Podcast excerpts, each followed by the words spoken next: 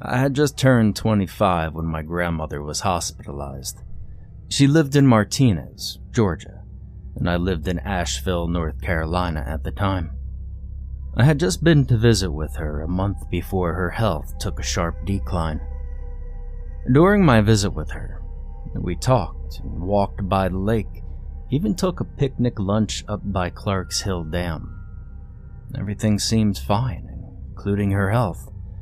Of course, she moved a bit slower, and more of her conversations started with, Do you remember when? But I thought that was just part of getting older. She got out less, did less, and so naturally, she would talk more about things that had already happened. It was a shock when my father called and told me that she had been hospitalized. He and my mother lived in Oklahoma at the time and were on a routine visit with her when she had a stroke, which left her unable to speak properly and had paralyzed most of her right side. I dropped everything and rushed back to Georgia, scared I would lose my grandmother before I got to see her again. As soon as I got there, I knew something was seriously wrong with Grandma. She'd had a stroke, but it was something more, as if a fundamental part of her had changed.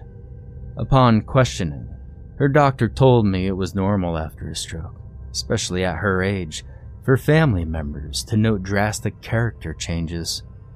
But I couldn't believe a stroke could change even the color of her eyes. Her eyes had always been blue, and now they were a piercing green. No one had an answer for that and what had once been a soft, wrinkled, kind face was hard and hateful as she glared at everyone in silence. I told Dad to go get some rest and I would stay with Grandma. He agreed and left to join Mom back at the hotel. When we were alone, Grandma's expression changed and she mumbled for me to sit on her bed. I was shocked but happy that she could speak clearly enough for me to understand. And maybe there was hope she would recover and we could take her home soon, despite what the doctor thought. She smiled up at me, but only the left side of her mouth curled. The right remained drooped, a waxen, half mask frozen in places, as if that side of her face were already dead. In a way, I guess that was about right. Her white hair corkscrewed out in all directions, and I'd never seen her without her hair perfectly in place, and well, it made my heart ache. She looked tiny, fragile, and just helpless laying there. At first, she mumbled something that sounded as if it were in a different language. I told her I didn't understand and started apologizing say I would get one of the nurses to help me. But her left hand shot out and wrapped around my wrist. Now, I had no trouble understanding she didn't want the nurses in the room. Her words turned back to familiar English, though the syllables sometimes overlapped, mushing the words together. It was like listening to a seriously drunk person talk. Well, it wasn't long before she started babbling about a body weaver and how he had given her a weak body this time around, and she would get a better one next time. She seemed to be talking more to herself than me by then, and I, well, hell, I was confused and scared. We had never been a religious family, but I had also never heard talk about reincarnation of any sort. And that's what she said she was talking about. I was sure of it. A nurse entered without warning, carrying a small tray and two syringes. Her smile was broad and genuine, and I felt better just knowing that she was in there with us. If Grandma's babbling didn't upset the nurse, I could relax. Or, at least I thought. The gold crucifix around the nurse's neck swayed, catching the light from the window as she passed around the bed to the IV line. She greeted me briefly and then turned her attention to Grandma, explaining what she was doing. Grandma gasped and tried to recoil as the nurse picked up the IV line. I saw her gaze on the crucifix. Her eyes seemed to sink a bit farther into her skull, and her cheeks grew paler, more hollowed, and her mouth parted limply. The nurse assured me it was only the medication making my grandmother sleepy, and all would be well, and she left. Grandma immediately asked me to help her out of there, to get her away from the nurse before they killed her. I thought it was more confused ramblings and assured her that they were only trying to make her better so that we could take her home. And, uh, she died two days later. I was crushed. Life would never be the same without her. And I had a really hard time returning to my life back in North Carolina after the funeral. A few weeks later, our small family all gathered for the reading of her will. My parents seemed fine, looked as if they had gotten over her death with ease. And the same could be said of my dad's brother and his two kids. In fact, I, well, I think I was the only one who seemed to be still affected. I retreated to a corner of the room and sat with my sad reflections on how much I loved my grandmother, while the others chatted brightly and caught up on each other's lives. In her will, Grandma left me her house and property. She left her quaint savings to her sons for them to split equally. And that was it. The reading of the will had been a very short event, and it left her sons and other two grandchildren very upset.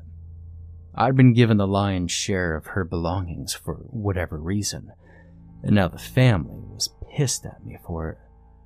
They didn't outright say anything, but it was there in their scathing looks and forced congeniality towards me as they parted ways, leaving me alone.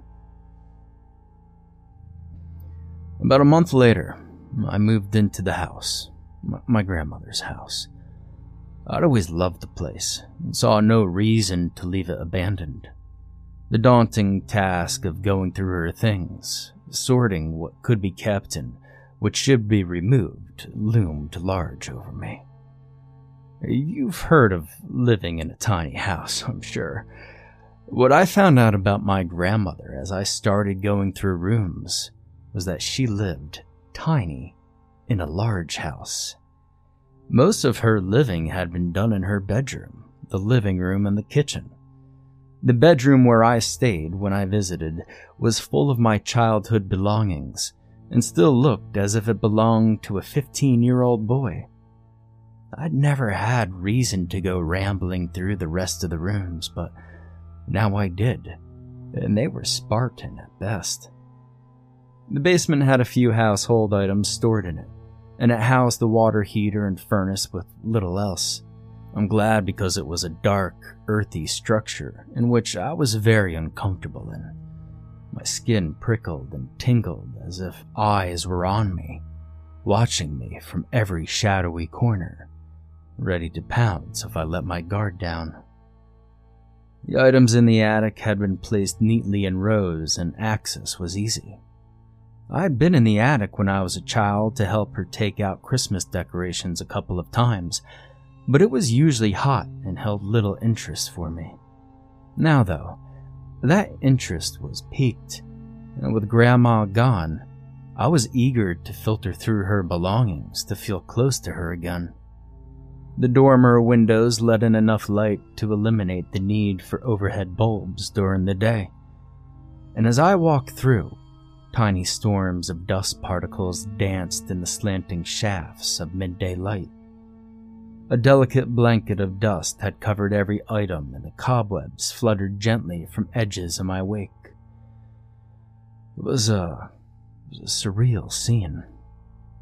Tangible moments of life well lived, frozen in time.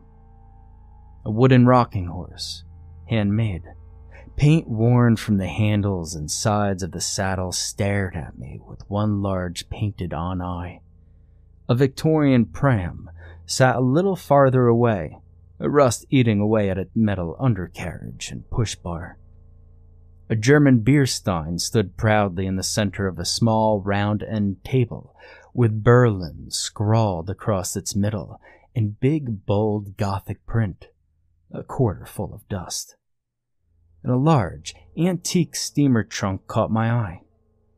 The brass claps, tarnished by age, gleam like half closed cat eyes in the shadow under the window. I knelt in front of the trunk I ran my hand over its top. Hardly any dust stuck to my hand.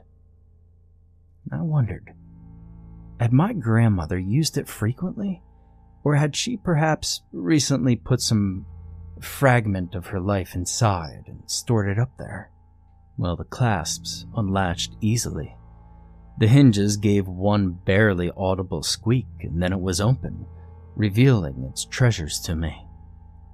Two stacks of journals, bound in leather and comparable in size, covered the left side. An ornate black wooden chest, seemingly as ancient as the pyramids, took up the right side. Journals were interesting, yeah, but I mean, come on. Who wouldn't ignore them and go for the chest? The symbols engraved into its surface were foreign to me, but added a magical quality to it. I removed the chest, closed the lid of the steamer, and placed the smaller box on top of it. In the sunlight, the wood seemed to be endlessly deep, some trick of light against the shiny coating, I thought. Intriguing. And I ran my fingers over the top, feeling the indentations of the symbols. Tracing one, I could have sworn the surface rippled like water. Jerking back my finger, I stared hard at the box. Nothing happened. Scoffing, I shook my head and lifted its lid.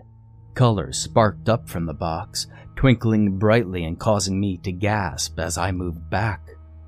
The sunlight shot prisms of constantly changing colors into the air above the chest. Fragile crystals in every shape imaginable were packed into that chest. At first, well, hell, I thought they were huge diamonds. And then common sense took over. No way my grandmother would leave a chest full of diamonds just sitting in her attic. Turning the container so the sunlight would fall directly into it, I picked up one of the crystals. It was light, delicate feeling in my hand and I handled it with great care as I stood and moved closer to the window pane. With the transparent stone between thumb and forefinger, I held it up to the light and saw what looked to be a strip of half folded paper or fabric suspended in its center. I shook it, and the strip inside winnowed as if in liquid. I picked up another crystal, held it up, and saw it also contained a filament of paper. There were hundreds of the tiny transparent gems, and it seemed each one held a secret. Studying one closely, I could just make out the writing on the paper within. Curiosity got the better of me, and I took it downstairs. In the kitchen, I rifled through the junk drawer until I found what Grandma had called a lady's hammer, which she used only to hang pictures. It was a miniature version of a regular hammer, but I thought it was big enough to do what I needed. And so, placing the crystal on a towel and that on the counter by the sink, I raised the hammer and then lowered it. Guiltily, I looked over my shoulder, to my right and then to my left. It felt wrong to break anything of Grandma's. I'm sorry, Grandma. I whispered and brought the hammer down. The crystal fell away into three pieces, and a hiss of air escaped, but no liquid. I pushed the broken chunks away and lifted the paper strip. It felt and looked like parchment as I pulled it flat and focused on the writing. John Edward Withers. I read the name aloud again. John Edward Withers wondering who the hell he was and why his name had been placed inside a crystal. The day had moved along fast. The sun had passed the mid-heaven point long ago, and I was starving. I slipped the parchment into my pocket, picked up my keys, and headed to town for a burger. I bumped into a childhood friend while in town, and we talked for a few hours. I didn't tell him about the crystals, though it was still heavily on my mind, and I was really dying to ask someone if they knew what it meant. Was Grandma into some weird religion or maybe even witchcraft? I doubted it. More likely, it was some sort of parlor trick. Maybe someone in her family had handed the chest and its contents down to her, and she merely kept them. That evening, I sat in the living room watching the local news when the anchor reported that John Edward Withers, 37 years old, of Martinez, Georgia, had died in a tragic accident as he drove by a construction site earlier in the day. A concrete pillar had fallen without warning and crushed his car. My heart skipped a few beats and I broke into a cold sweat as I retrieved the paper from my pocket. John Edward Withers. It had to be a coincidence, I mean. What else could it be? To prove it to myself, I went back to the attic and took another crystal.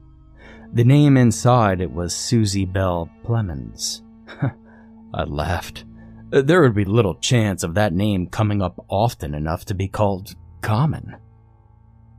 The next morning, I turned on the news and listened for the woman's name as I made coffee. Just before the news ended for the morning, the name cropped up, sending waves of heat and cold through my body. Susie Bell Plemons age 67 of Martinez, Georgia, had wandered out of her home in the middle of the night and had been struck by a van. She had died instantly. I was horrified. I headed back to the attic and stood staring down at the black chest with its intricate and foreign symbols. I snatched it from the top of the trunk Opening the steamer lid, I pushed the box back to its original placement and slammed the lid shut again. I would leave it there and never touch it again. And I stalked toward the stairs, but I stopped.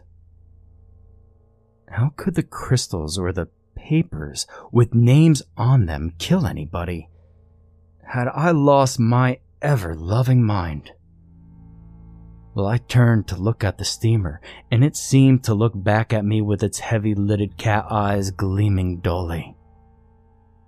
I walked back and opened the lid once more, eyeing the two stacks of journals. I took the two on top and went back downstairs. If there was anything to the crystals, maybe, just maybe, it would be explained in the books. The first one I opened was dated only three months before. That would have been about a month before my grandmother died.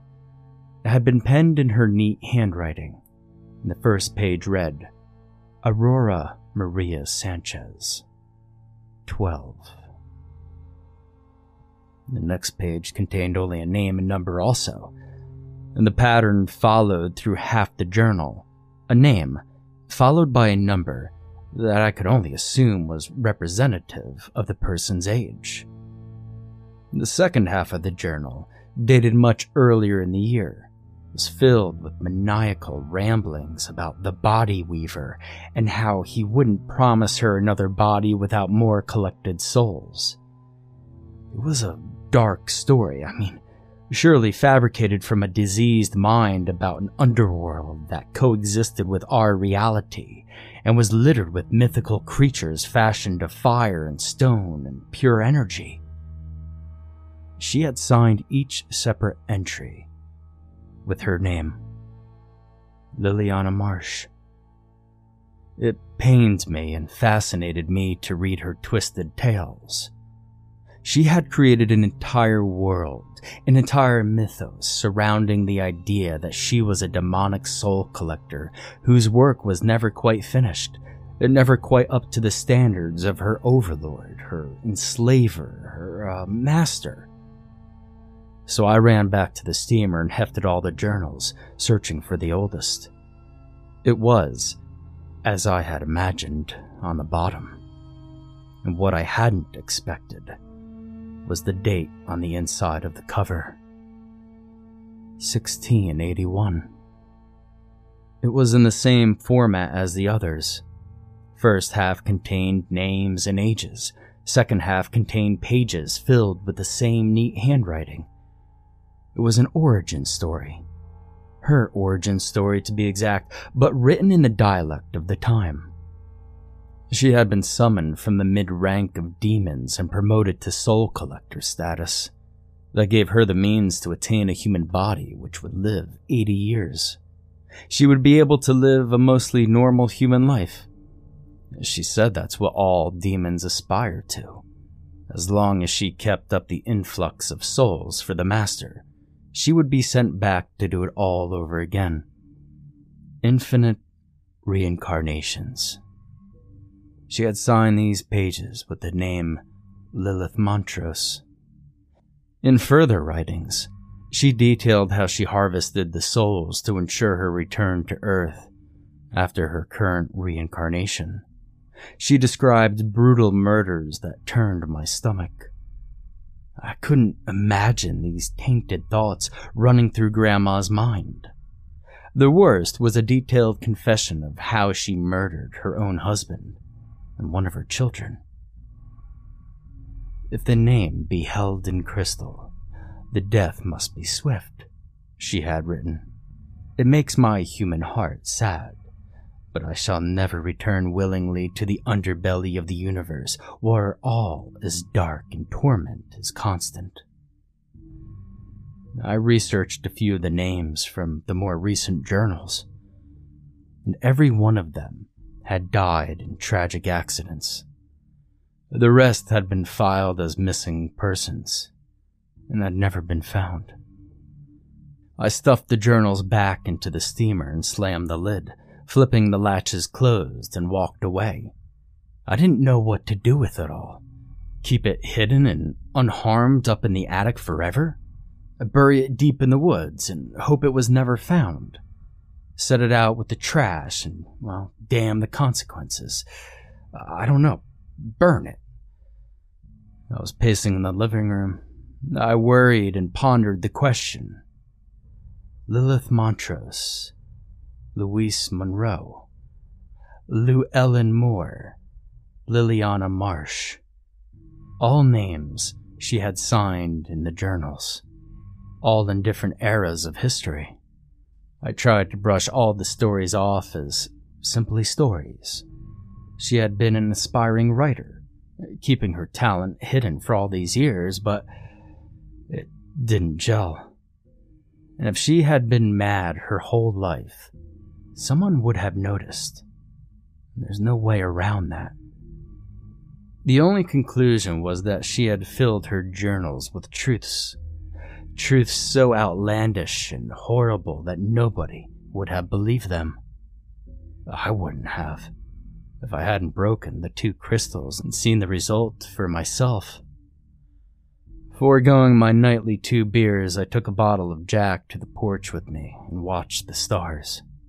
Half the bottle later, warm and sleepy, I made my way upstairs to the room and fell into bed. The world spinning a little faster than it should, and I hoped for sleep to claim me quickly. Just as I started to cross into the empty abyss of sleep, a thought jolted me wide awake. What if my name was in one of those damn crystals? Vowing to keep the box and steamer safe from all harm, I lived with that thought for years, never returning to the attic. I couldn't risk any more of the stones being broken. I knew what happened if a person's name was released from its prison, and there was no way to tell if my name was among the scores of others. Three years have passed, and I am engaged to a girl of my dreams. The box of crystals in the attic has never left my mind. Now I have to go check on them, just to make sure they're still all intact, and to find another safe place to keep the steamer hidden away. Kylie will move into the house with me after our wedding, and she already has plans of making an art studio in the attic. So, last week I went up there and opened the steamer, pulled out the chest, and placed it on top of the lid as I had all those years ago. Timidly, I touched the black lid, raising it only an inch to peer inside. The mound of crystals was still there, opening the lid all the way. My heart dropped. The center was sunken, and exposed paper strips stuck up from the glittering dust. Palm sweating, I took a strip of paper and read the name Tony Evan Wist. He had died in a building collapse nearly six months earlier. The news had run several stories on the incident.